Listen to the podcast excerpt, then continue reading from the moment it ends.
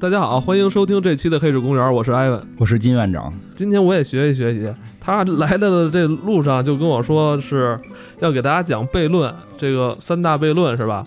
然后那个我听完之后我就害怕了，好害怕。大家好，我是金院长，今天我们来聊聊悖论。嗯，呃，这悖论，这你从从何谈起啊？这个从何谈起？大家应该知道什么是悖论吧？就大概先介绍一下悖论这个东西，其实就是。嗯，两个你看似都成立的这个呃理论，但是它之间又有明显的矛盾。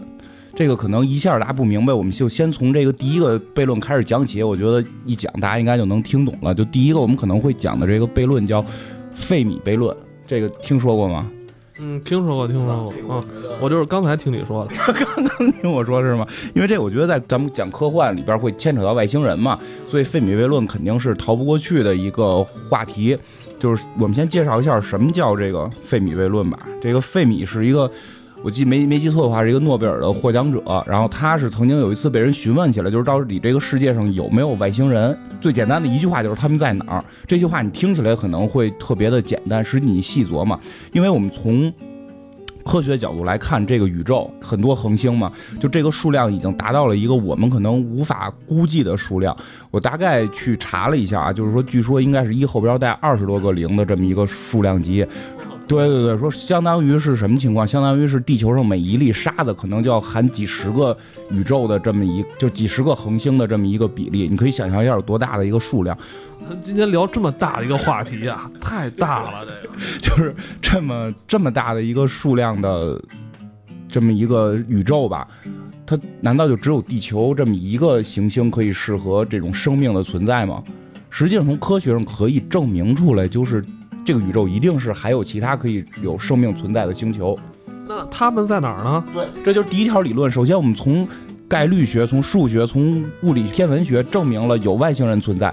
但是呢，我们又在现实层面又根本就找不到外星人，所以这就形成了一个悖论。你能明白？这个就是所谓的费米悖论。其实我们所看的所有牵扯到外星人的科幻的这个这个电影或者说故事，全都要试图用一个方法来解决这个悖论。我觉得应该是早期的科幻电影，就是一直在探讨这个问题，就是外星人他。他在哪儿？完了，他出现，完了，我们去跟他这种互动交流，这是早期科幻电影，就是说最常用的一类这种题材，是吧？其实我们会比较熟悉的，像《三体》，《三体》这个大家应该都看过，就里边这个黑暗森林法则，其实它就是在解释什么，就是解释费米悖论。就那个法则不就是说，我们在一个森林里边，如果你暴露了自己的位置，你就有可能会被别人猎杀嘛，对吧？对，是是有这么一个说法嘛？那。霍金也一直在说嘛，霍金也是在说，就是不不要试图与他们取得联系。对对对，但是实际人类一直在试图与他们取得联系嘛。其实这个不作死，操，不会死，又不对，所以就可能明年就外星人就真的就都来了，就 有可能啊，要不然二零一六年上那么多科幻大片了，我操。对啊，所以就是我们看到，就是黑暗森林法则就是在解释费米悖论。就是用要用一个方法去解释，其实费米悖论有很多种解释的方法，就是我给大家就聊几个可能比较常规的，就是一个可能听起来有点枯燥，我们就快一点讲这个，但我觉得还是应该提一下，比较安全一点的，或者说大家听起来不那么可怕的，叫这个大过滤理论，就是说任何生物如果能想发展到与其他的。外星人就是就是与其他的这个生命体去联系，它需要一个特别特别长的过程，这个生物进化的过程，在这个进化的过程当中会有一条线，这条线叫大过滤线。就比如说恐龙，对，大恐龙最后怎么没没没有那个发展起来呢？大恐龙它就是没过这条线，说可能在这个宇宙里有那么多适合生物生存的星球，哎，恐龙也是在。地球上就是很长一段时间作为这地球的主人是吧？对对对，但是他们就是没过这条大过滤线，就可能很多星球的生命都过不了这条线。哎，你说这，你知道我突然想起，就是以前玩过的一个电脑游戏，包子。哎，对对对，就是 E A 出的那个孢子是吧？可以，你就可以。它可能就是你你在这个是一开始就是单细胞嘛，后来又变成这个 叫什么截肢刚刚成。完了，一点点发发发现，哎，他突然有点，就是因为我在塑造他们的时候，就是老喜欢往那人类这个外形上去塑造嘛。然后就但有时候你会就是在游戏过程中发生一些状况，完了你可能就你这种族完全就是失败了，对对这是有可能，是不是？就是有点像你这说这种理论他。这个他这就是跟费米悖论来的，就是这个大过滤理论，就是我们会有一条线卡着人，就是首先很多生命可能都进化不到人类这个程度。哎，那我想问一下，他的这个大过滤理论是，呃，是是说被这种天灾人祸，比如说这种小行星撞击啊，还是说呃病毒啊、瘟疫啊这种都有？各种原因，就各种各种原因，就是人，就是说生命想进化到像人类这样能够去外太空发展了，是一个非常非常难的事儿。有就是说在随机中有一种必然，是吧？对对，所以这件事儿会把整个几率降低，所以我们无法，而且你看现在人类也都无法去跟外星取得联系呢，对吧？就是我们也我们飞船也就是到了，就是人也就是到了月亮，对吧？飞船也就是到了这个太阳系以内，还没有出太阳系，所以就是说可能人类还要再发展一百万年才有可能说怎么样怎么样，所以说有这么一条线会卡着。所以这样的话就降低了绝大部分的星球是进化不到这个程度，但是这个理论会有一个引申，那人类是不是唯一一个过了这条线的？我觉得太太高看自己了吧？对对对对对对对，就是这样。就是很多人会觉得，你地球人是不是又开始自大了？就我们太高看自己了。但是你想，其实就是刚学会上网，就就有点不知道自己姓什么了，就但是其实你看，像电影里边就有《阿凡达》，《阿凡达》我挺喜欢这电影，是因为它用了费米悖论的这个条理论，就是人类是过了这条线的，对吧？人类到了阿凡达那个星球，我们是能星际星际星际穿越，能星际旅行，我们都特现代化。阿凡达那帮人还处在一个原始状态，就是这种电影还挺罕见的。一般我们看的都是别人过了这条线，我们没过，对吧？所以阿凡达这个其实也是跟费米悖论相关的，就是人类人类是那第一个过了大过滤线的。看来这部电影还是给人类长点面子。对对对，你看，真的很少有就是人类去揍外星人的嘛，都是外星人打人类嘛。这类电影得多拍。对，长知识是吧？地球人不是东亚病夫吗？然后呢，就是这是一种理论啊，就还有一种理论是像 S 档案这种里边会经常提到的，就是呃，他们实际上跟地球有接触了，外星人跟地球已经有接触了，但是外星人要隐藏自己的这个身份，不让地球人发现。嗯，就比如说。像比如说像 S 档案里边讲的，咱们之前讲过，就是说他是这个对地球可能过敏，想殖民你，他还需要一段时间，对吧？或者说也有娱乐一点的，像那个黑衣人，就他们拿地球当成一个这个这个安全港，所以就他们本身好像也没有，大多数没那么坏，是吧？大多数就是地球是个安全港嘛，就就是来这儿都是大多数也都是那个老百姓，想来这儿就做个生意啊，做个买卖，完了延延续下延续生命，这么活下去。对对对对，就是说，所以他们要保护地球，有有有这么一个观点，就是外星人跟地球已经有实质接触了，然后他是通过各种的方法，不管是阴谋论啊，还是说这种安全港的方式，他去隐藏自己的身份，不和地球人类进行接触，就是只和一小部分地球人类进行接触。这个是也是算是一种理论吧。其实科幻界挺喜欢使用这种理论的，但是从科学界觉得觉得这是纯胡扯。但是我觉得。嗯，都是制片人、导演玩的噱头。但是我觉得这个理论也不能说就完全的不成立，对吧？嗯，其实你想想，因为还有一种理论就是说类似的，就是说地球可能处在一个。如果我们知道地球所在的这个位置，是在银河系不是中间，是一个很偏远的一个角落里。其实地球会不会地球是郊区，就是一个远郊？你能明白这个？远 远离这个对，远离远离文明中心的这么一哎，对对对，废土。对 对，就是你你你可能听着很可笑，但实际上说是有一些例子的，就是说，呃，美国在就是这个欧洲人在殖民美国的时候。就是实际美国就都已经被殖民了，都已经开始了一些工业化的东西了。但是在加拿大的一些最边远的地区，他们还处在这个原始社会，因为你你没打到那儿呢，对吧？美国人去了也是以一个城市为中心去发展嘛，所以他们就会认为他们这个世界还是这个原始社会呢，就是这这这加拿大的这个北边的角落里边，那地球会不会也是这种状态？其实是有可能的，可能是咱们这块地儿太贫瘠了，对于他们来说是吧？可能外星人都说那那鸟不拉屎地儿谁去啊，是吧？不要，大家可以其实可以百度一下，就是地球所在银河系的这个位置，就真的是个远郊的位置。如果你说那个正中心是这个银河系的这个城市的话，它真的在一个很远郊的地方，这会不会是这样？也也有可能啊，就是你说到这儿，我突然想到，就是会不会跟维度也有关系？因为你之前我记得咱们也聊过，就是说咱们是三维的人，咱们是吃的三三维的食物，活在三维的世界，那会不会就是说，呃，咱们所谓的就是问的这个他们在哪儿，外星人在哪儿？但是外星人。并不存在于三维世界之中。这有，其实这是在后边一个理论，一会儿咱们其实可以可可以聊到。确实还有一个就是说，我这我破梗了，提前提到。一会儿我会重复一遍我说这话。我发现你真真是越来越聪明。就刚才说这个远郊这个，其实有的影视片也也有过远郊这个，你可能听着会特别搞笑，所以它有时候会在一些搞笑的片子里边出现。就我不知道。这个是一个英国六十年代的一个一个连载的小说，后来翻拍成了电影，也好像也有电视剧，叫这个《银河漫游指南》。哦，这是很有名的一部，对吧？你对对，他这个故事一开始是什么样？就是一个主人公。这个是不是银银讲的是银河列车？他们在列列车上，反正银河列车九九九，那个是日本的，有一个戴戴那个海龙帽子的女的，对吧？不是不是那个，是一个英国的，就有点跟那个之之前咱们讲讲过神秘博士那种。就一讲到，现在这两天我我一找一看哪儿英国，我就想想到神秘博士。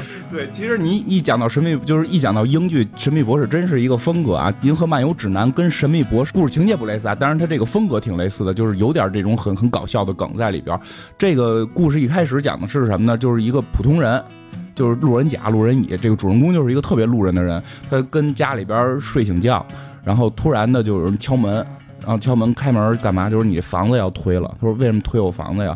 说：“这个我们要修条高速公路，然后正好你这房子在我们这个规划线上边。”他说：“这我私人财产。”他说：“你知道吗？就是这个。”呃，就是要拆你房子，这个法法院已经批了，而且是是什么？比如三个月之内还是一年之内，你你可以提出反抗意见，但是你没提，他说我都不知道，他说这东西搁在这个市政府办公室了，只要你不去市政府办公室看，你明白就很无厘头。然后但是 你说这事儿，我觉得挺正常啊。不 在英国人觉得不正常，在不不就应该是这样吗？在英国也没给拆迁费，你知道吗？然后呢？就这梗很有意思，就是开始是这样嘛，然后这个人就开始闹，就是不让他拆嘛，就躺在这个推土机前头什么的。这时候过来一个，说的越来越像社会新闻了，这 咱那好好好讲科幻吗？就是科幻，特别著名。然后他的一个朋友就来了，就是说走，你赶紧跟我走吧。他说干嘛要是要推我房子？说这些都不重要了，再有五分钟地球就爆炸，地球就要毁灭了。他说你别你别搞笑了，就你你一个这个要饭的似的一个人，就算是咱俩哥们儿吧，一个要饭。他说我是一直是一外星人，我打扮成这个地球人的样子，然后你爱信不信？这人跟你似的，神神叨叨。对，然后最后呢，说完之后就真的听见天上就飞船就来了。天上飞船来了之后，就大喇叭跟地球人说话，说的地球，你们是在我们这个星际高速公路上，我们准备拆了你，然后我们这个就是要拆你的这个法案，好像在几百年前就已经在这个宇宙的那个，当时跟恐龙签的，你甭管跟谁签的吧，反正你们是没提出反抗意见，我们现在就要拆你们，就跟这主人公遇的这个拆房子这事儿一样，有这么一个。故事就是说，其实他意思就是说，地球是在一个很边远的地方，然后地球根本就都不知道有外星人存在。其实外星都已经很红火了。当然了，这个《银河银河漫游指南》这个故事到后边，他也用了另外一个梗，其实也是这种，就是说讲费米悖论的一个解释费米悖论的这么一个理论，就是说人类的这个地球是不是是一个实验田？就我们的人类不是正常进化来的，能这这有点深啊！我们是小白鼠，因为其实大家也看到，恐龙那么多年都没进化成恐龙人，对吧？都没进化成恐龙人，为什么这些猿这么短的时间内就可以进化成人？而且中间就是从考古学讲一直有缺失，达尔文的进化论一直。都有一些这个，人就说为什么以前的这个猿能进化成人，为什么现在的猿就进化不成人了呢？对，就是包括我记得咱们有那个网友也给咱们回过，就是说达尔就咱们讲那个飞天面条那集说过，达尔文本身进化论是有瑕疵的，确实是有瑕疵的，这个是真的。就是西方为什么对他完全不不是说完全认，除了宗教问题，就是说从学术的严谨态度来讲，它确实有一些瑕疵，因为它无法证明从猴到。就从猿类到人类这个过程中，缺失了很大一些考古上的证据，所以就所以就这种理论，是不是人类不是进化来的？它是一个实验田，是外星人去做某种实验的一个基地。人类是被他们做出来的，然后所以外星人是绝对不会跟地球人产生任何联系，因为他们要观察，他只是偶尔你这段可以说更残酷一点儿，就好比是我养养了一圈猪，对，就这我把这猪扔在这圈里，就是呃自己还每咱每天还挺高兴的呢是对对，每天猪还挺高兴的呢，但你都不一定哪天宰你嘛，所以经常有绑架事件嘛，他你就对吧？就是外星人绑架事件有这种解释，就是我养了这么多的小白鼠，我要抓他们去做实验的。或者说，养这么多小白鼠，给他们制造各种社会问题。你去联想一些宗教上的话题，说人类去搭了这个巴别塔，去跟这个神明去沟通，结果啪一下塔塔塌了，人类就产生了各种各样的语言，让人类无法沟通。其实你想想也挺神奇，我们为什么住得这么近的一些国家之间的语言都是不通的？就是会不会这个是外星人，或者说这种这种宇宙的组织拿地球做了一个实验田，然后重新制造了很多的麻烦在这个星球上，然后看这种这种生物会怎么去进化，怎么去在这种残酷的社会里去这种生存。真是挺残酷的。你先提到这个啊，因为银河真的，银河漫游指南的那个结尾，你这你这完全就是说哲学的三大终极问题：我是谁？我从哪里来？我往哪里去？到哪里去？就是这个《银河漫游指南》是一个看似很搞笑的一个科幻片啊，这个咱们也安利一下，我真的建议大家去看一下，很有意思的一个梗，就是说最后去露出来，就是地球人是是一堆耗子做的这个实验田里养的这个小白鼠。就是人类整天还拿耗子做实验呢，实际人类一直是耗子做的实验。这大概梗是什么故事呢？就是，就是说这个外星已经都就是整个宇宙都是形成帝国特别发达，然后在很多很多很多很多年之前，long long ago，就特别特别久远之前，就是他们想了解生命的意义到底是什么，就是关于这个整个宇宙关于生命一切的这个问题的终极答案是什么。就这些中这个人类哲学家特别爱思考这个问题嘛，他们要想知道这个答案，他们呢就造了一个机器，就是造了一个大型的这个计算机，可以不停的运算，可以不停不停的运算，然后。然后呢，就是造完之后呢，就是就是去问这个机器了嘛，就是说的这个关于宇宙生命一切的意义到底是什么。然后这个机器说的这个可以告诉你，但我需要计算，计算多少年？十万年。然后，然后当时那些那些外星人就都傻了嘛。然后，但是他们就真的等了十万年，等十万年之后，就是全宇宙欢庆，就是终于可以去问这个这个答案了。然后这个童男童女们就上去，就是最后问这个机器说，能够现在能告诉我们关于整个宇宙生命一切的这个终极问题的答案是什么了？说可以是什么？四十二，就回答了一个数，四十二。然后就大家都欢呼着呢，啊，就哎让我想起来有点那年那个。那个那个北京假以为自己获得奥运会获获获决，大哈都欢呼，然后那个应该是九几年、九四年的时候，等那个悉尼奥运会，对对对对，就我记得人家是，呃人家是感谢北京，说的是感谢北京，welcome 什么什么，对。然后这还一梗呢，你知道吗？零八年奥运会不是在零二年，就是好像那会儿投票嘛，完了人家那边是那个那个人是念的那个 Peking，就是那个英文，完了咱中国人傻说不一定。对对，说说也傻了，说那个，哎呦，哎呦，这一下这心凉了。还是人说没事，这是英文，这个北京，嗯，反正就是有点那个劲头，大家开始还欢呼呢，咔一下停了。什么是四十二？我们等了十万年，我们等了一个数是四十二。然后呢，然后这个这个电脑就跟他说，说的就是，他就底下那个就是童男童女就问他说。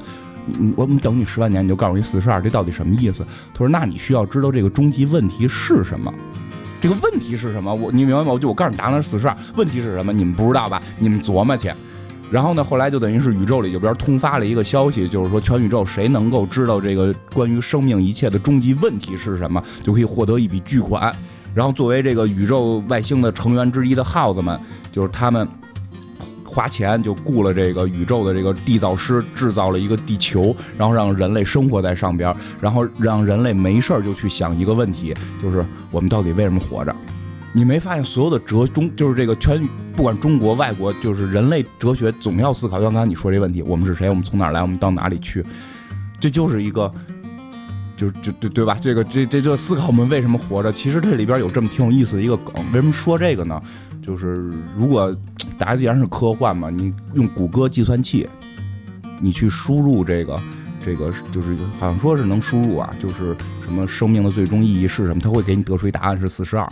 哦，这个这个挺好玩的，就谷歌也喜欢使这种梗，然后就很多地方会用到这个，就听了咱们这节目长点知识啊。万一有谁跟你一说四十二，你知道是什么意思？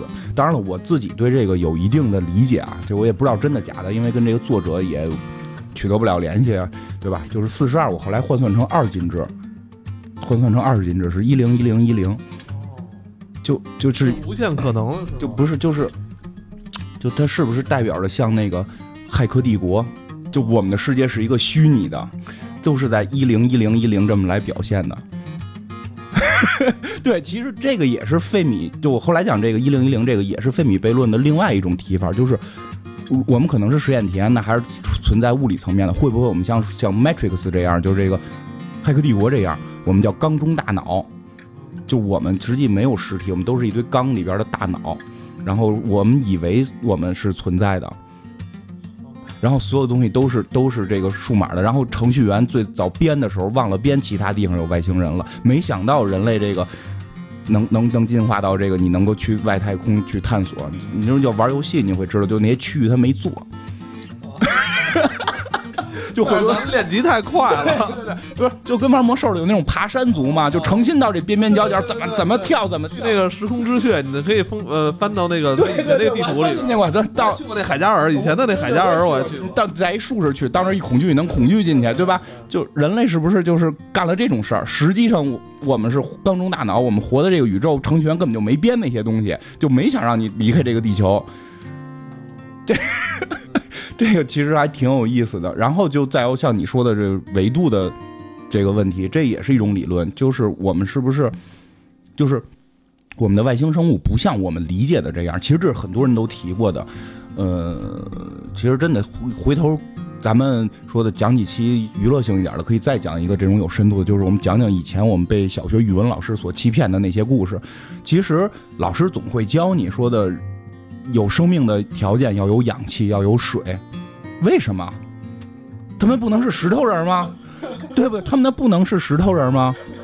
完全是按照人的这标准，完全按照人类的思路来想，为什么有生命？他们难道不能是石头人吗？就说的可能咱们看不到、看不见，也有可能咱们去了火星了。对，其实火星熙熙攘攘，可热闹了。石头没有都是人，你 你不理解他，你明白吗？人看你还挺怪的呢，肉肉乎乎的这个。对呀，因为其实当然了，从另外一种角度讲，说是由于你生命可能需要这种多元化的这种这种分大分子式，才有可能。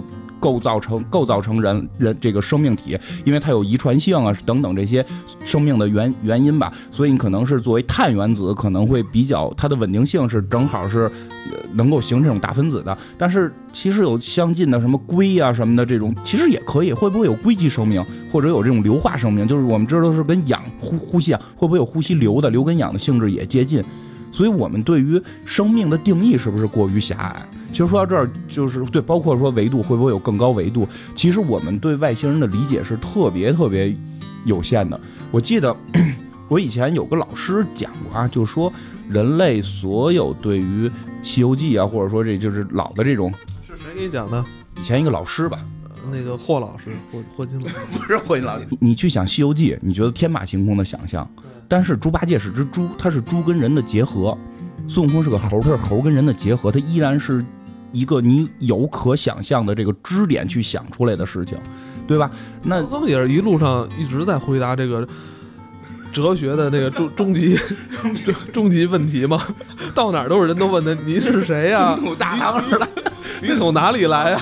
贫僧，贫僧从东土大唐而来，赶往西天取经而去。《西游记》其实是一部哲学的 哲学巨作。对对，一直在思考这个。对，就是说你所能想到的所有最具想象力的作品，不管是奇幻、科幻、神话、传说，全部都是源自于现实地球上有的东西的。你的想象都在这儿，对吧？对。包括，所以就是说，我们对于生命的看看待是不是过于狭隘了？所以就提到那个特别著名的《漫游太空二零零一》，好多人看过这个片儿，其实未必真的理解到其中一些精华。就是这也不能说是精华，就我个人看法吧。大家可能会更关注那个电脑杀人的事儿。大家，我其实是后来，呃，我对他的一个镜头特别印象特别深，就是原始人嘛。扔了一根骨头，最后下一个镜头就是接的变成工具了。就就说到这这块，它旁边有一个东西，一个黑石。为什么是黑石？好多人可能会觉得那是一个碑，代表了一个什么人类文明的里程。我觉得不是啊，这个那个有可能是神秘博士的那个 泰迪，每个人看法不一样，但我觉得绝不是这么简单。就实际上代表一种什么，就是你所想象的所有的外星人，你能够绘制出来的所有外星人，一定是基于人类想象和认知的。异形，你是虫子，对吧？你就算你画的再怪的外星人，你也要给他画上鼻子、嘴，你也是画成一滩肉等等的。那是真正的外星人，是我们无法想象的。所以说的，库布里克大师用了黑石，就是它并不是一个石头，而是一个就类似于嘟，就是咱们录音那种，就是屏蔽了，就是这个东西你无法想象。我是这么理解啊，这个每个人理解不一样。我对这个黑石的理解是这样，就是它是一个你的想象所达不到的一个东西，它甚至可能是四维的，是五维的，是六维的，人类无法去理解它。我们这并不是一个黑石，而是你看不到一个黑色的。就是它不是黑色，而是就是你什么都没有，你理解不了的一个东西的存在。我它是伴随着人类的历史、人类的进化，一直是在观察着人类。对，就就这种东西可能一直就存在在我们身边，但是我们无法去理解它，我们甚至看到它都不知道它是。就是这个也是费米里这个费米谬论的一种解释方法。咱们也就是抛砖引玉，先随便聊聊，对吧？像咱们刚才就是涉及到的。呃，像咱们刚才像谈到的这些优秀的科幻影视剧作品，比如像《漫游太空2001》《银河漫游指南》，还有像这个《Man in Black》黑衣人，呃，《独立日》等等这些作品，咱们以后还会去单独拿它好好聊一聊。嗯，好吧，咱第一条理论已经先暂且告一段落吧。这个就是走的太远了。这个，嗯，第二条吧，因为也看到很多的这个朋友说，我们是不是能聊聊时间，就是穿越时间旅行？看，其实人类挺多啊，你不是要去外太空，就是要这个跟时间是空间跟时间的穿越。我们再聊聊时间穿越的这个话题。嗯，时间穿越话题实际上有一个核心的悖论。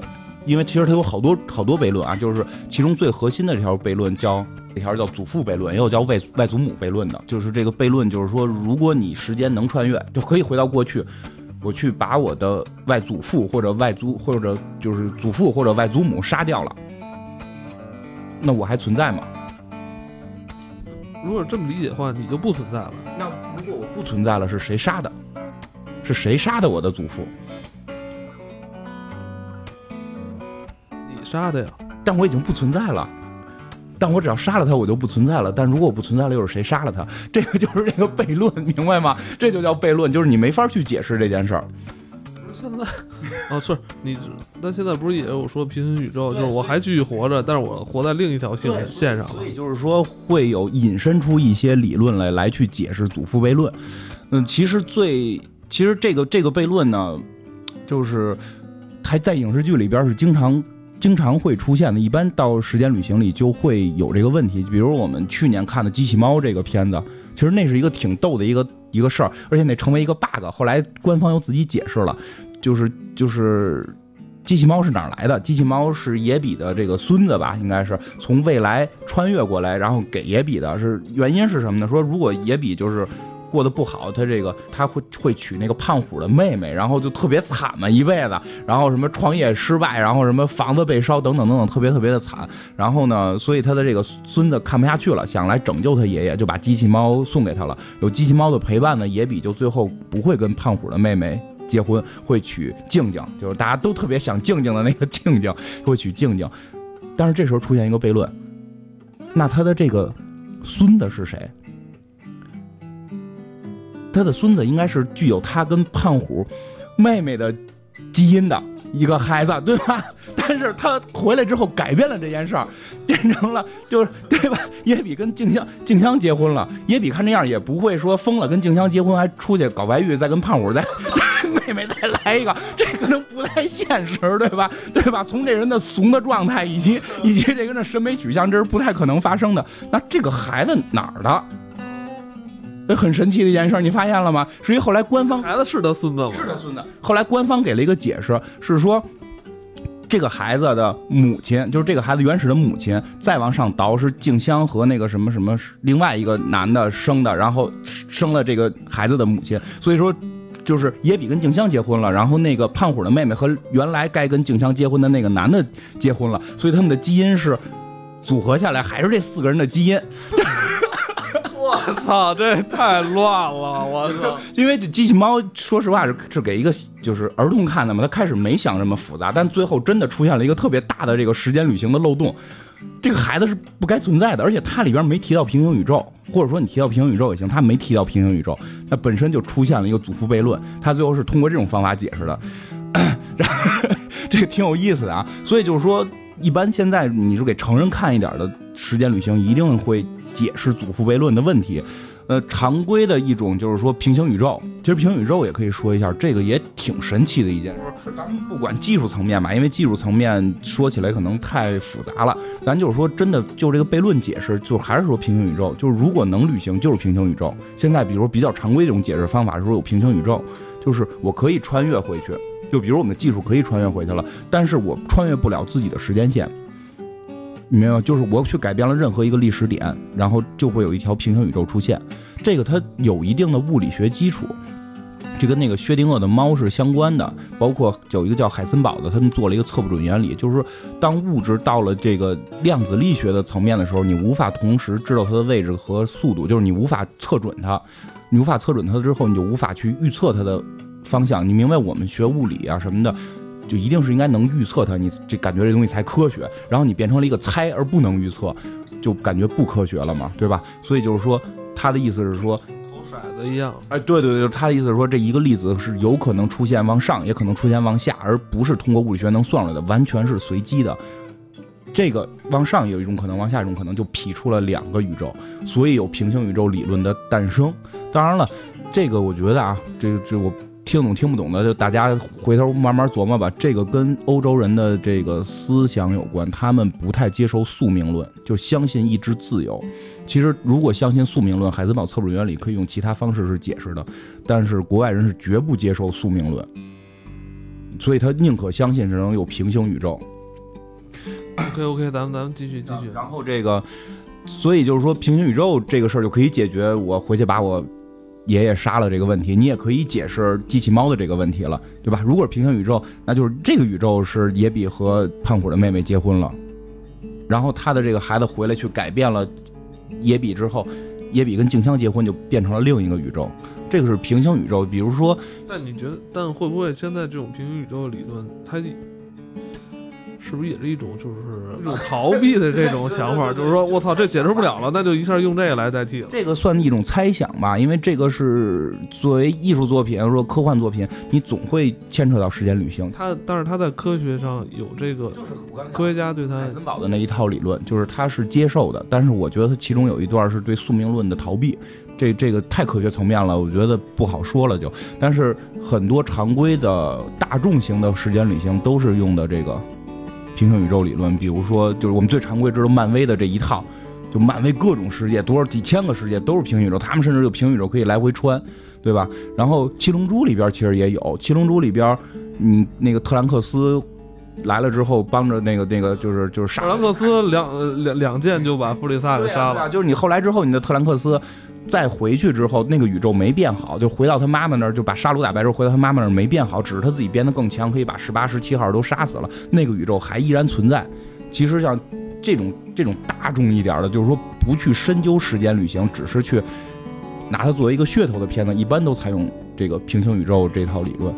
嗯，不过也可以有那么个片子《蝴蝶效应》，这个我第一出了好几集，第一集看的时候，我真的是觉得这片太有创意了。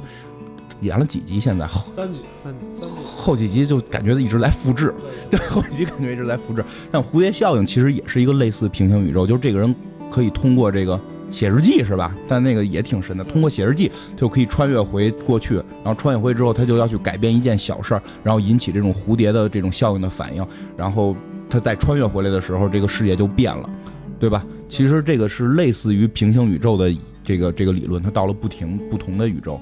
然后呢，就还有一种理论，这种理论是一般都会去鉴于这个有点宿命，这种有点宿命，就是说这个宇宙正确性、时间正确性的，就是宇宙是有一个该去发展的一条道路，你必须按照这条道路走，如果你改变了，你永远是过不去的。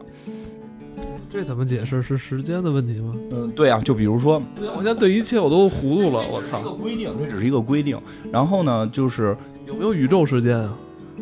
现在是宇宙时间九点整，嘚儿，想一声。嗯，那你要这说，就就可能跟那个那个叫什么安妮海瑟薇演的那个那，就是你一到黑洞周围，时间可能还会发生扭曲，对吧？那个就比较复杂了，这跟时间旅行关系不大。我们时间旅行这个就是讲的旅行这件事儿，它的技术层面我们不考虑，只只是来聊这个悖论。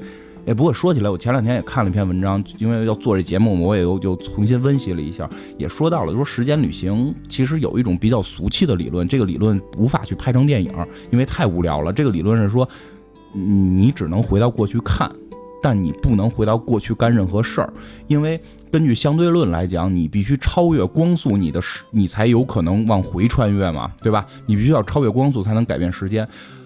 你只要不超越光速了，你就会被拉回现实。那你就必须一直在一个光速状态下，在这个世界里边去转。你明白吗？虽然你回到历史，但你当时是一个光速状态，你都不能离开你的这个时间机器，你任何对历史都不能造成影响，所以不会出现所谓的时间旅行，然后回到过去改变事情什么的。有这么一套理论，但这个听着好无聊啊！这个你太，我觉得这还这还有点什么科学依据，对，这能让你稍微安心点儿。但是影视作品拍成这有什么劲啊？对吧？你你你，然后呢，就是我刚才讲的这个，就是宇宙正确性的这个东西。你比如《X 档案》里有一集，这这些人每天都在过同一天，他他他每天都要穿越回这一天的开始，因为这一天就是没做对，就是就是这个故事里边是讲一个一个一个女的，她男朋友要去抢银行。然后她想法去阻止这件事儿，但是每次都没阻止成功。然后她男朋友就炸死了，要不然 Mother 被炸死了，要不然史高里被炸死了。然后她反复的去阻拦这件事儿，每每天去重过这一天都没成功。直到最后一天，她明白了是应该她死。然后她最后是冲进银行里，她死了，然后这一天顺利的就过下去了。就有这种时间的这个穿越的理论，就是说你得必须保证这个正确性。其实包括我们之前看的那个，刚才你说，比如说这天我没做对。他倒回去了，比如这这几天那个本来应该我死，但其他人死了。那这样他再倒回去的时候，那那条之前他这个错误的时间线，他还在延续。没有，这这套理论就是没有了，就是就是他他被转回去了，他是像磁带一样，对对对，往回倒带，他会往前倒带。哎，你这比喻特别对，因为一会儿有一个就叫像光盘的东西，就是它会倒倒到前面去了，会不停的转这个。这个就包括我们去年还是前年看那个叫什么？明日边缘是吧？汤姆哎，汤姆汉克鲁克鲁斯，汤姆克鲁斯演的那个嘛，那个也有点这意思对吧？就是他每每回都咔都是穿越回这个时间点，他那讲是被一个能穿越的外星生物给怎给怎么污染了，他能不停的穿越回去，然后他通过这个方式就就是一步一步的走得越来越远，这个也是一套时间穿越的。理论就是他去解释了，就是穿越时间这这个祖父悖论这件事儿，就是你如果你回去啪给你祖父杀死了，你的时间就会被倒回去，然后重新过这一天。你必须不杀他，你才能过下去，要不然你永远都过不下去。他有这么一套理论，然后我觉得这套理论还比较踏实。你老是还怕出点事儿是吧？就还有刚刚你比喻那个。倒带这件事儿其实挺靠谱的。有有时候那是我这是我小时候琢磨的啊，就是我们的生活会不会是一张光盘？时间线就像我们之前讲的，我们可能像蚂蚁一样，我们活在这个，我们以为时间一直在往前走，就像蚂蚁一直以为自己是在一个平面上运动，但实际上我们是蚂蚁活在三维空间，我们活在四维空间，我们一直以以为时间是往前走的，实际有更高的维度问题，对吧？那如果是这样的话，如果我们的生活是一张 DVD，是不是之前就都已经录好了？就是你穿越回去，就比如你抱以你要回去杀死你祖父的这个心态的时候，你就穿越不回去。不是你，你就别老拿我这我祖父什么我，就是这比喻做好几次了，我这我快成于谦了，我这。我祖父行吧？就是我我祖父，就是我回去要我抱以回去要杀死我祖父这个动机，就就回不去。也不太好吧？我祖父早不在了，我祖父早不在了，就你明白吧？呃就会不会有有有这种 这种这种想法？然后呢，这这套理论其实也有，但是它就产生了另外一个叫做无源无源信息的悖论。无源信息就是这个信息没有源头。这个是我小时候看了一个动画片，从那之后我对这件事儿就就琢磨了好多好多好多年。就是这动画片《夜行神龙》，不知道你看过吗？估计这个看过的人特别少。那个还是胡可还很小的时候，就是他是主持《小神龙俱乐部》。哎，那个 夜行神龙我特别喜欢，它是一个集合了科学，然后那个宗教文化，然后这种时间穿越等等这些理论于一身的一个。你说到重点了，你今儿想给大家安利夜行神龙是吗？我真的可以，我觉得可以单你这费了这个过了四十分钟了，你才就是说到今天你要给大家安利的这个动画片是吗？我单独找一集都我都操，你这铺垫做的太深了，我操！你知道吗？今天我操，我我说害怕了，我操！你说这么深奥的东西，之前那四十分钟肯定有人流失了，我操！他没等到你这个动画片儿，我没有没有，还是那句话，就收听这节目的人的哦智力绝对不会流失肯。定能扛到现对，在。绝对爱听这个。就是就是《夜行神龙》里边有这么一个情节啊，这挺有意思的，就是反正就是主男女主人公就是这个神龙吧，然后这个把一个法师打死了，就很明显他们把法师推到了一个深渊里，然后呢。就过了多少年，几千年之后，这个法师又出现了。就是这这个，你明白吧？主人公就很纳闷，他是怎么来的？后来就讲这个法师是怎么来的。这个法师在从深渊里掉下去的一瞬间，他旁边啪闪出另一个法师来，就是也是他自己，但这个自己跟那个要掉下那个就不太一样了，身上特别黄金装备，已经都是成装了一身，咔就给他定那儿了，说我带你走，我能穿越，就是我现在已经掌握这个魔法可以时间穿越，我是来救你的，咔就给他带走了，你明白吗？带走之后，这他他把他自己带走对他把他自己带走了，然后他自己这个这个没装备这人说：“哎呦我你这个装备够强的。”他说：“对，你看啊我他一共有几样，一个欧丁之眼、凤凰之门，还有一本这个这个叫什么什么什么的这个法术法术的书，你必须得找到这三样宝物，你就可以穿越时空，然后控制魔法，掌握一切力量。”然后呢，说那我这我这怂样我也弄不着，说你我现在厉害呀，对不对？我现在这成装了，我带你打去。他等于带着这人去 去把这三样装备给刷出来了，然后把三样装备都给他了，他都带上了，明白吧？带上之后，他说：“那我现在干嘛呀？”他说：“你看啊，我现在就要留在这儿当国王了，我就在这儿来来这儿当总 boss 了。你现在干嘛？你现在穿越回去，去救那个你。我操，那没完了这个，对？循环嘛，循环。你穿越回去救那个你，说我救完呢，我带你干了什么？你带他干什么？然后带他干完了，你就回来做到这个地方，你当总 boss，你再让那个人再去救他，再去救你自己。哎，就这这东西，这逻辑听着特别顺，对吧？但是要无源信息，到底谁先救的谁，你倒不到头儿，我操，这个对吧？你倒不到头，这叫无源信息。你到底谁是第一个这个法师？诞生鸡，鸡生鸡生蛋，第一个人是谁救的他？这这动画片也挺无聊，一直在讲这事儿，是吧？就一集，这有一集讲这事儿。但这件事儿，我因为小时候喜欢科幻嘛，就特别让我费解。最后，所以最后我想出一理论，就是可能这就是一盘 VCD，就这些东西 DVD 那会儿叫 VCD 呢，还这些东西都是刻在里边的，就它没有一个所谓的头，就是这么一直转下去的。这个叫无源信息，其实这也是一个悖论。好多科幻作品里边都会有类似的情节，包括《神秘博士》，虽然他假装讲的相对的，我们不要无源信息，不要祖父悖论，然后这个里边就是这个这个主人公都不能穿越回去碰自己，但他也就是长期拍这种穿越故事，总会遇到无源信息。其实《神秘博士》里边好多集都有无源信息，包括我们上回介绍那个。别眨眼，其实那集就很多网友就就说这个其实就是无源信息悖论，就是如果你在时间线上找，它是一个循环的，你找不到头，对吧？其实说到这儿，这这你刚才说到这儿，我发现好像费米悖论跟咱们现在讲祖父悖论是不是有点关系似的？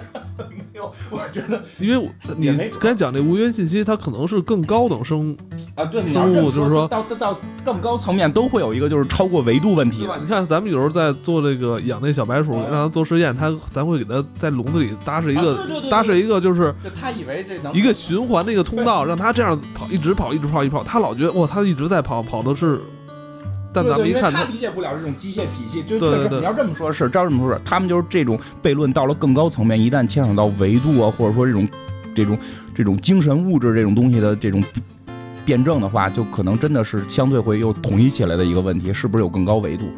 然后就包括这个无源信息，这个就前一段挺火的那个叫什么前前目的地，前目的地，啊，这个应该挺火的。其实我特早是在网上看了一篇短文，那篇短文开始没这么复杂，我记得。然后这个，但是这短文真的写的太太极致了，我觉得。是这个影评吗？不是不是，是在这个电影出现之前的若干年，有一个小故事，就大概是在一个三四百字儿的一篇网络的汉字三四百字儿的一篇短文，这可能是从外国翻译过来的，啊，但是我不知道到底原始作者是谁。讲的就是一个小孩儿，他在孤儿院长大，然后长大之后呢，他她是个女孩儿，对吧？她是个女孩儿，后来她认识了一个帅男，对。然后这个帅男跟她睡了，然后睡了之后她就怀怀孕了，对。对吧？怀孕之后呢，她在怀孕的过程中，医生发现她是一个双性人，然后她在生完这个孩子的时候，她她因为一些什么原因只能变成男人了，然后她又变成男人了，对，他就变成后来他变成一个特工，对，后来然后他变成特工，他执行任务，执行任务他被人应该是打成重伤还是死了？就是原始故事没有这么复杂，就是他最早是短片这样，这男的就后来变成一个特工之后就可以穿越时间了，然后他穿越回到了这个他这个什么的年代，就是就是他是女孩的那个年代，然后跟这个女孩睡了觉，他自己等于把自己给搞了，然后怀孕生了个孩子，就是最早这个短短故事就就到这儿就完了。就到这儿就完了。后来有人就开始接这个故事，就是说他后来又变老了之后，又执行了一次任务，去把他自己生的这个孩子给截获了，给劫走了，然后把这个孩子扔，又跳到一个更远的地方，搁到了这个孤儿院。就你明白吗？就这个他生的这个也是自己，就是他自己干了自己之后生了自己，然后好像之前这个电影会更复杂，就是还有一个坏人，然后这坏人也是他自己，对吧？就是来回折腾折腾来折腾去都是他自己。其实这是一个特别典型的无源信息的悖论。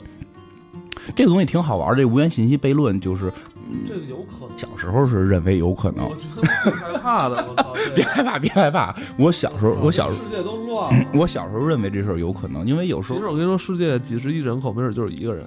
对 没没准就是只有你一个人，我都是你想象出来的，你就是一个缸中大脑 Matrix 嘛，就你你也不是在这儿，你在一个缸里边儿，你一个大脑电极连着你，我们都是带真的有可能，就有时候吧，就这两天也是，你特讨厌什么样的人，哎，咱们过两天他就出现了，这种人，真的，哎，你有些巧合的事儿，简直是让我反正挺难以想象的，就这这这真的挺有意思的，就有可能是这样，也没准是楚门世界。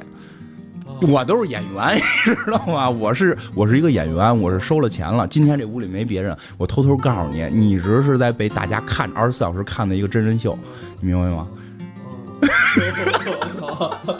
我们都是雇来的演员，哎，反正包括你知道，听众朋友，你现在在听这个节目，你以为我们俩下了班之后没事儿弄这个，这都是假的。其实 对对，其实我们都是演员，我们都是演员，我们是假的，我们俩其实是那个学表演的。对我们都是演员。你们可能活在这种楚门的世界或者缸中大，脑，哎，现在有人有人订阅了吧？哎，你就这就对了，你知道吗？都是在剧本里写好的。对，我们这剧本写到这儿，这人肯定会订阅，知道吗？无源信息就是会能单独拿出来拍片儿，还挺有意思的，因为他能把整个逻辑讲通。虽然，但是你细琢磨起来，它从某个哲学层面或者说科学层面，你你你你倒腾不到头儿，这个是很有意思的一件事儿。但是这种情节就是听完之后让你会让你觉得特别不舒服。真的就是前目的地那个那电影看完之后就觉得我操特别不舒服，尤其是我操就看剧情里边他回到过去，完了跟那个女孩约会，完了又生生了他自己，他把他哎呦我操就看完之后特别不舒服我。是这么觉得啊，就是小时候也做噩梦。其实之前也讲过，我那个最早去考虑这些问题，是因为那个世界大劫难，就就那个骗人的那个一九九九年世界大劫难。其实那几年真的有时候晚上就害怕，睡不着觉，就会思考这些问题。有时候也会考虑自己到底在害怕什么。其实有时候我会觉得，我最害怕的东西就是无限，就是无限的循环或者无限的存在，就是包括像派这种无理数，你永远找不到边际，永远找不到头儿。这个无源信息可怕的地方是跟它类似的，它会形成一种无限的循环，让你永远无法发现头和尾在哪儿。这个是有一种让人觉得这种更深层次的恐惧的一个恐惧源。我觉得，我觉得是这样，因为我挺害怕这个东西，确实是。但是这个理论在科幻里边也是经常会用到，嗯，这其实还挺有意，挺有意思。这这不行，这这理论不能再说下去了，我就有点你又害怕已经是已经有点不适了，我操。行吧，那咱们最后再讲一个吧，最后再讲一个那个咱们刚才啊，咱讲祖父悖论，其实祖父悖论的相关科幻电影有很多，而且拍的都不错。像刚才军院长提到这个《前目的地》，包括《明日边缘》啊，《蝴蝶效应》，还有《X 档案》中个别的这个剧集，都推荐大家去看一看。嗯去一边看这个剧，你可能就对祖父悖论就是有了一个比较具象的一个认识了。对对，包括像无源信息悖论，这些都其实是祖父悖论的一个解释方法延续出来的，都可以归到祖父悖论里。啊，好，咱们讲第三个悖论啊。第三个吧，其实第三个就是为了臭显摆一下给大家讲，这个没有什么太多的影视剧的介绍，因为这个前两集其实也也也也聊到了，就是说什么这个以德报怨，这个孔子的这个对吧？我们其实想从这上面讲讲中国的一些科学上的东西。嗯，这叫芝诺悖论，这个是呃，这个是古希腊的一个数学家叫芝诺他提出来的。这个悖论讲的是一个跑得特快的人，我们可以理解为刘翔吧，就是这样大家好理解，因为他那个名字也特别怪，我也不记得了。就是刘翔追乌龟的故事，就是一百米之前有一只乌龟，他回头跟刘翔说：“你永远追不上我。”刘翔就不信啊，这怎么可能呢？我追呗。然后结果发现真的追不上，原因是什么呢？就是每当刘翔跑到了原来乌龟所在的那个位置的时候，一定会有产生一段时间，对吧？不管用几秒，你用一秒也好，用用用用零点五秒也好，一定会产生一个时间。你比如刘翔可能就八秒吧，比如说八秒跑了这一百米，这八秒乌龟也在运动，它一定又产生了一个位移。这会儿乌龟和刘翔之间又产生了一个距离，对吧？那么这个距离，就刘翔还要从再继续追，可能这个距离肯定比之前那个距离要还用追？我不都跑过了吗？你按照我的思路来想这件事儿啊，就是。一百米，刘翔跑这一百米，比如说需要八秒，这八明白就是他就是刘翔跑到乌龟那个点的时候花了八秒，但是这时候乌龟又往前蹭了一厘米，对，又蹭了，咱们别一厘米，说啥，又蹭了半米吧，就是这八秒他蹭了半米，他们俩乌龟够快的，你你们家养的吧？我操，就这意思吧，就这意思吧，这这这半米。这这半米也是一个距离，对吧？刘翔也需要跑，这半米我们就往往少说，他需要零点五秒跑完。这零点五秒也是时间吧？零点五秒，乌龟又往前爬了，这回可能爬了一厘米。这一厘米也是个距离啊，刘翔可能还得往前追。这一厘米追的时候，可能用的时间就更少，他可能用了零点零零一秒。但这个乌龟也得往前爬呀，这零点零零一秒可能乌龟往前爬了一毫米，还是一个距离。你会发现。从这套理论来讲，你永远都追不上它。对对对。但实际上，我跟你说，你这故事是不是之前给刘翔讲过，所以他退役了？你，之所以悖论是什么？就是说刘翔一定是很轻易能够超过乌龟的，这是一个现实层面大家都知道的事情，对吧？但是前头那套理论的问题在哪儿？唯一现在能用它就是解释的方法叫微积分。就用微积分，最后是能解释出来。就是你当你无限趋近一个数值的时候，就等于它。这个从分数上来讲，就是九分之九，就是零点九九循环，所以零点九九九九循环就等于一。有了这么一个数字之后，它才有可能去超过，会有这么一个临界点。但这件事儿，微积分大家应该知道吧？牛顿发明的，也就是几百年前。但古希腊的芝诺数学家就思考了这个问题。所以能够看到为什么我们之前也讲过很多，就是说觉得中国的科学不行，中国人的这种科学思维不行啊，对吧？从芝诺的这个悖论，最后引申到了微积分，而且同时它也引申到了原子，就是就是什么意思？就是说你不是咱们一直切割它吗，一直一直去分它吗？一直去分，你分到头的时候会有一个点是你无法去分了，就是时间、空间、物质会有一个点是不能再分的了。这个东西叫原子，就是我们从物质上讲，这个东西叫原子。可能在时间层面也有一个不能再分的时间的这个基础点，对吧？空间上物理学上那叫原子，这不能再分了，会有这么一个点的存在，原子就不能够说再分了。当然，它里边还有结构，就进入了另外一个世界了，就进入一个绝对微观的世界。当然，我们宏观世界就到原子就结束了，对吧？会有这么这么，就是这个这套芝诺悖论就。就是外国人不停的思考，就产生了微积分，产生了原子原子这些理论。我们中国这些都感觉是舶来品，但是我要说的是什么呢？其实，在秦始皇之前，就中国是有一群人专门研究这件事儿的。这好多人都不知道吧？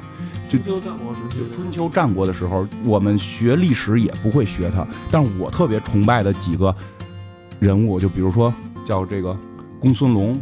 然后诗会有这这些人是专门，他们当时叫名家，就诸子百家里有一家叫名家，名家就有有有这么一句话，应该是诗会说的，据说是记在庄子的这个这个言论，因为名家的那个言言论后来都都都被给毁掉了嘛，就你你无法看到，你从庄子里说也跟就后来焚书坑儒什么的都相对可能有关吧，可能有关吧，可能有很多这种科学的雏形的这种，对对对，包括。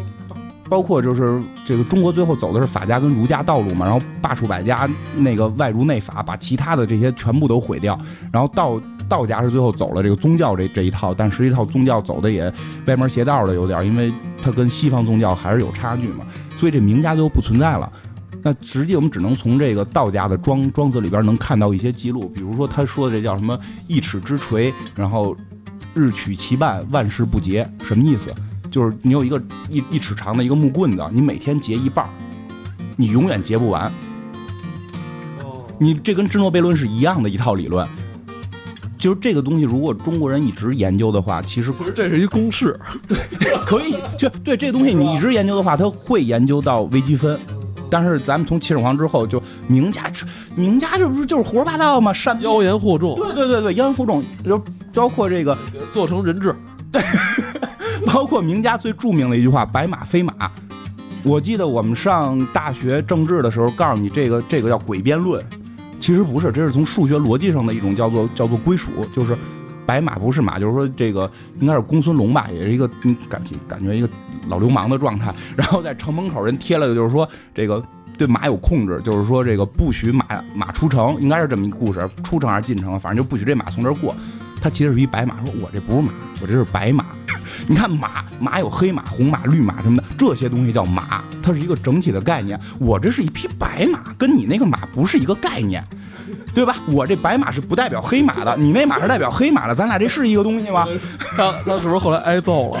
对呀，不光是挨揍，就各个大王都觉得你们就是神经病嘛！你们这善变，就是你对诗会，包括这个名家的这个代表人物诗会，评论叫善变。就是他嘴皮子，就是就是就是给人喷喷了之后叫叫口服心不服，但实际不是，他们是一种逻辑学，就是白马非马这件事是从数学角度讲的一种逻辑归属，就是谁是集合，谁包含谁。但是中国就把这些全部都抹杀掉了，包括包括其实我会也想到就是墨子，墨子大家好像还多少的认知点，这是一个诸子百家里这个这个墨家嘛，这个刘德华还演过一个。墨工嘛，墨工讲了什么非爱监工，就老聊这个非爱监工，我觉得特别俗气。墨子是一个科学家，就对啊。我我当时看这电影时，我觉得有可能是一我操，是不是有点机械的这种东西？最好来点穿越嘛。你看，因为墨子好像就对就是就是诗会提的那个就是那个那个木头一直截截不断这件事儿，他有他的解释。反正这个里边说的是那个字儿，我还还真不是不认识，好像我查了一下念，我把叫什么非半。非半佛着则不动，咱们说在端，就这这这，我这念的也很混乱啊。就是，但是我大概查了这句话意思是什么意思，就是说你不是一直切吗？一直切它吗？你最后会到一个地方切不动了，就是这个物质是由端这种东西构成的，就是原子。他提出的是最早的原子理论。就是就是万事万物不停的切压，没准他们发现就叫端子了。对对对，如果就是这样，如果哎，包括哈雷彗星最早鲁国人发明的，就最早鲁国人发现的，我们就记了一下，天上来了一个星星，这可能是可能是大王跟那个哪个妖后怎么怎么样，对吧？这都是不祥的这个征兆，对吧？如果你要不停的记录，你发现他七十多年来一回，你这个人就不叫哈雷彗星了，叫鲁国彗星，对吧？这是很有可能的，包括。墨墨子提出的原子理论，如果当时这些东西留下来，那可能现在就不叫原子，叫端子，对吧？这是非常有可能的。所以就是我们能看到，其实中国在先秦的时候科学是很发达的。我在这儿想讲这个是什么意思？就是我希望大家能够对中国的文化跟历史用一种更科学的角度去看。我们不是只有什么儒学的那些东西或者道家，而且那些东西其实我们也都是在瞎讲，也都是在，也真的都是说是在。胡讲，你根本都不知道是怎么回事儿。我给你举一个特简单的例子，咱们就不是。那你说为什么，呃，东西方的在历史上发展就这么分明啊？就就他们他们就是玩的，就是这么多年一直玩这套东西，跟咱们一直玩套东西相差这么多。嗯，从我上学的一些学术理论上边来讲，是说由于大河文化和这个大洋文化的区别，就是大河文化就是我们生活的叫大河或者叫大陆文化。这种文化是迫使人类必须集中，然后干这种大型的这种工程，然后要尽量让自由会减缓，然后以种地为主，因为我们主要是靠种地嘛。嗯，这这么一种方式，因为我们是大河，然后这个这个大陆只能够去农农耕，然后西方是海洋，然后港口多，然后地中海风平浪静，他们是更多的是要坐船去交易。我这也种不出什么来，你那儿才能种粮食，我这儿只能产葡萄，我就酿成酒去你那儿换你的东西，所以是有这种原因，所以中国是必然会就是走向这个这个这个集集权吧，就是秦始秦始皇那一套。如果这样的话，怎么可能同意名家这种东西？或者墨子墨子墨子讲的是什么？墨子讲了两个德先生赛先生，一部分讲的是科学，一部分讲的是民主，告诉天下的国王应该投票选。真的真的，如果大家去，我你知道墨子，我特别希我特别希望中国能有一有一本科幻就是去讲墨子的。就我特别希望，因为墨子的很多理论，包括他的对于科学的研究，其实跟什么美国的共济会啊什么的东西都是有相通的地方。其实一会儿我们会给大家介绍这这个这个东西。就我特别希望中国科幻能有去讲墨子的，但是没有。一讲到墨子就是非爱吧，就监公，就是说就是非攻什么兼爱，对吧？就就普度众生，来老是讲他这个层面的东西，但他真正对物理学的研究，对于化学，对于这些东西都不去聊，所以这个是受这个影响的。然后。说到这个，就是哎，你知道共济会的，共济会知道吧？共济会就是号称控制了全全世界这么一个东西。你知道他们的标志是什么吗？有把尺子，我记得是吧？有一把圆规，一把尺子，代表的是科学。这个东西其实也是最早中国发明的。我们现在出土的女娲跟伏羲的这个最早的像，就是女娲、伏羲也是蛇缠在一起，然后上边两个人身嘛，呃。女娲拿的是圆规，伏羲拿的是直角尺。对对对，是我之前看过一本小说，也说，就说这是一特玄的一个东西。这个，而且我最逗的是，我现在看了这个，其实大家可以百度一下，真的就是这个石石棺上都是这个。就墨子实际上也是跟他们这个，你你你明白吧？你这会儿，但是我看那书上人说的是，就是说这是外星人留下的，这 有可能。这个咱们有可能啊，咱们先不不讲外星人的事儿，就是在中国在那会儿就已经了解这些东西。不是有一把什么尺子吗？就是出土之后发现，我操，这跟现代用的某一个器具特别的像。它就是直角板，就是三角板和那什么。就中国有句话叫“规矩不成规矩，无以成方圆”。这句话什么意思？知道吗？什么叫方圆？就是直角板画规矩嘛，就是规是圆规，矩是那个就是直角板，就是方是画的方块，圆是成的圆。就这句古话，就是说用用圆规和直角板可以画出方块跟圆圈。对，咱们一直说没有规矩不成方圆，是咱这是另外一种解释。这个我十四岁生日那天，我十四岁生日那天，我爸爸就送过我唯一的生日礼物，就是一把尺子跟一个圆规，然后就一句话：没有规矩不成方圆。就。我我真的印象特别深刻，这个真的大家可以查查，就中国对很多这种文化都在没有没有尺子圆规，你画不出方圆。对对对，然后你慢慢就会，因为这个，当然现在成为一个训人的话了。对，因为你其实你有了尺子圆规，你可以画出这种就所谓规矩，你就是啊，你看这画，咱们咱们天天把这科学道理挂在嘴边啊。对，但是你都不知道这句话是什么意思吧？你真的去看这，但是我最逗的是今天我还。做这节目特意搜了一下这个伏羲跟这个女娲的，我怕自己这个有偏差嘛，我搜了一下，结果发现了现代人就是画的这种比较精美的这个伏羲跟女娲举的东西，就是特别好看的伏羲伏羲跟女娲，呃，女娲举了把剪子，伏羲举了把镰刀，就是女娲她她不知道那个东西是圆规跟直角板，但是从形状看像是镰刀，然后那个像是剪子，对吧？你他们俩举那个，那那你那你让人家那个。伏羲举镰刀，你让人炎帝举什么呀？对吧？农神都不举镰刀，你 你对不对？对不对？伏羲举举举尺子特别正常，他发明的二进制嘛，就是对吧？伏羲演八卦二进制，最后电脑就是这个。现在咱们这电脑是是这个这个叫什么来着？那个冯什么那个外国人发明的，他自己就生就自己承认是根据八卦演化而来的，就是二进制这种东西。你就知道八卦是二进制吧？你要不早说，我都 不是你今儿来的时候没跟我说这个，我现在接不上了，我操！聊的可能比较嗨了，因为其实大家可以看八卦，就是就是二进制，就是横道和断道，对吧？横道跟断道，一个代表零，一个代表一，它不停的这么循环的，然后就是就是由八卦，然后能演化出六十四卦。哦，就是八卦那个两个墨鱼周围的那些，有横道，有半有半的，有点儿。四周那个叫八卦，哦，四周那个八卦是有直线和断线的，断线代表零，直就横线代表一，大概这么一个意思吧。它就是这么零一循环，然后它不不行不行不行不行，操你那个，你今儿你你你那个不按套路出牌，你没说要聊这个呀！我操，不是不是不是，你这这哪天再聊，再哪天再聊。我操，你这防不胜防啊！我操，这个，我跟你说，我现在班都上不好，你这个 所以就是说，其实我的意思是什么？就是说，中国中国古代有很多这种东西可以去发掘。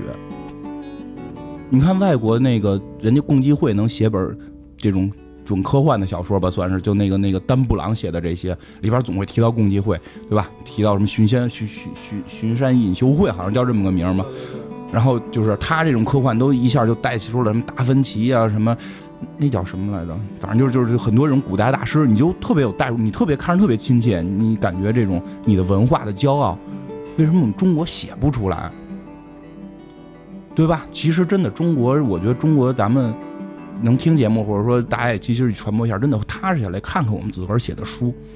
我说这再再多说两句，就是我前几年看那个《大侦探福尔摩斯》，这看过吧？就那个小罗伯特·唐尼演那个，哎，我觉得拍不错，那片我觉得拍不错。回来之后呢，满世界骂，我说你这福尔摩斯还能打架？福尔摩斯怎么可能还有吸毒倾向？福尔摩斯还交女朋友？你们拍的一什么呀？对吧？哎，我当时特别震惊，我我天哪！你们这个对福尔摩斯的印象都是从哪儿来的？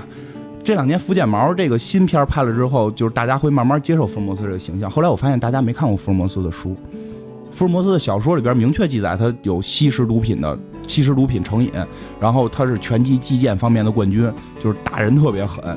对吧？他有这些记载，包括确实他对一个叫艾达拉的女的，就是有点这种，就是棋逢对手，又又心心相印这么一个。就是在反正在书里就是动不动出去跟华跟人打起来了，还开拿着枪走去的。华生是负责拿枪嘛，他就动拳头，对吧？就 干不过了，华生给一枪，这俩臭流氓是。对，原著里就这样。但是后来我发现，大家对福尔摩斯的印象是大概我们小时候看的一部英剧。呃，对，老福尔摩斯。哎，内部福尔摩斯的英剧对福尔摩斯进行了一些改动，因为他不希望对于暴力跟吸毒对青少年之间有影响。因为因为那个福尔摩斯对我影响特别深嘛，就是他那会儿出现是一老绅士，对对，老绅士，而且是典型的英国绅士，很瘦很高，然后举止非常的文雅，非常儒雅的一个。虽然说小罗伯特·唐尼演的这个大侦探福尔摩斯是根据美国的漫画改编，但实际这个人物形象跟原著的福尔摩斯不远。我说这是什么？我发现。大家其实没看过这个书，大家就听说了一下，然后就开始在这儿瞎聊了。你知道为什么？就是说福尔摩斯这形象，在中国人的这个脑海里，他是一文人，他是一文化人，就是就是什么？就是我们。对于有点就是像那个诸葛亮那种，对，有点有点。但其实，在那个人那个记载里边，诸葛亮是一个特魁梧一壮汉。对对，诸诸葛亮啊，一米一米八几嘛，一米八。山东人嘛，山东人。但是在咱这儿就是诸葛亮，就是包括这个，包括你说这豹子头林冲，我们先看一种像白面小生，实际当时是怎么记载的？什么叫豹子头？就脸上都是青春痘。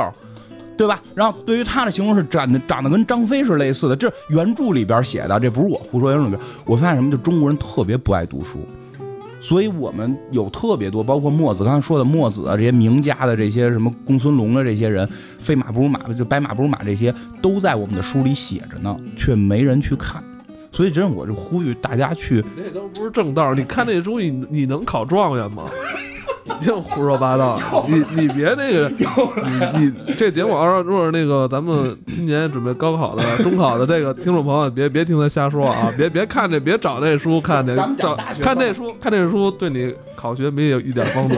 大学生嘛，就如果你考上大学了，其实我建议大家考上大学可以看看，就你不一定非要看这种书，但是你喜欢什么，你去看看原著。我觉得我们需要去去沉淀下来自己，这样的话。我们对于这种科幻的理解什么的，包括我真的很希望未来能会有一个更有名的作品，能够像丹布朗那样去把中国的古代文化融入进来。真的，我们中国文化，我我挺崇拜的。但是走到今天这一步，其实我也挺惋惜的。我们中国文化是可以发展出很多科幻故事的。嗯，对，希望我我相信，可能现在听咱们节目的有的可能你更比我们更年轻的这些人。希望有人哪怕打动一个人，然后他去看了这些，然后成为一个网络写手，然后写出一篇特别特别成功的小说来。嗯，一个美好的祝愿吧。记得记得到时候在那个前言上就别忘了那个 提一下我们这个节目。你想太远了，我操！哎呦，行吧，我我今天啊也是说了不少，呃，给大家安利了很多这个科幻大片科幻影视剧。这样就是我说的这些不是真理，我始终就是这么一个不是真理，但是我我说的是可以让大家思考的，大家去思考了，咱们再互动的去聊嘛。我说这些不一定就分享，对咱们是注重分享，我不愿意说这个是什么，就是什么什么科普什么的，对吧？就是因为咱们之前就说过嘛，咱们对什么事儿都持一个怀疑态度。哎对对对咱完了去，咱们去那个追求真相。对对对，咱们就抱有这个怀疑态度。咱们也不是什么光说说说而已，你看今天咱们就做这个，金院长就今天就给咱们做这个做这期节目，你知道吧？是有所研究的，这个不是那个胡说八道，你知道吗？对，谢谢大家吧，嗯，好吧，那咱们下期再见。好再见。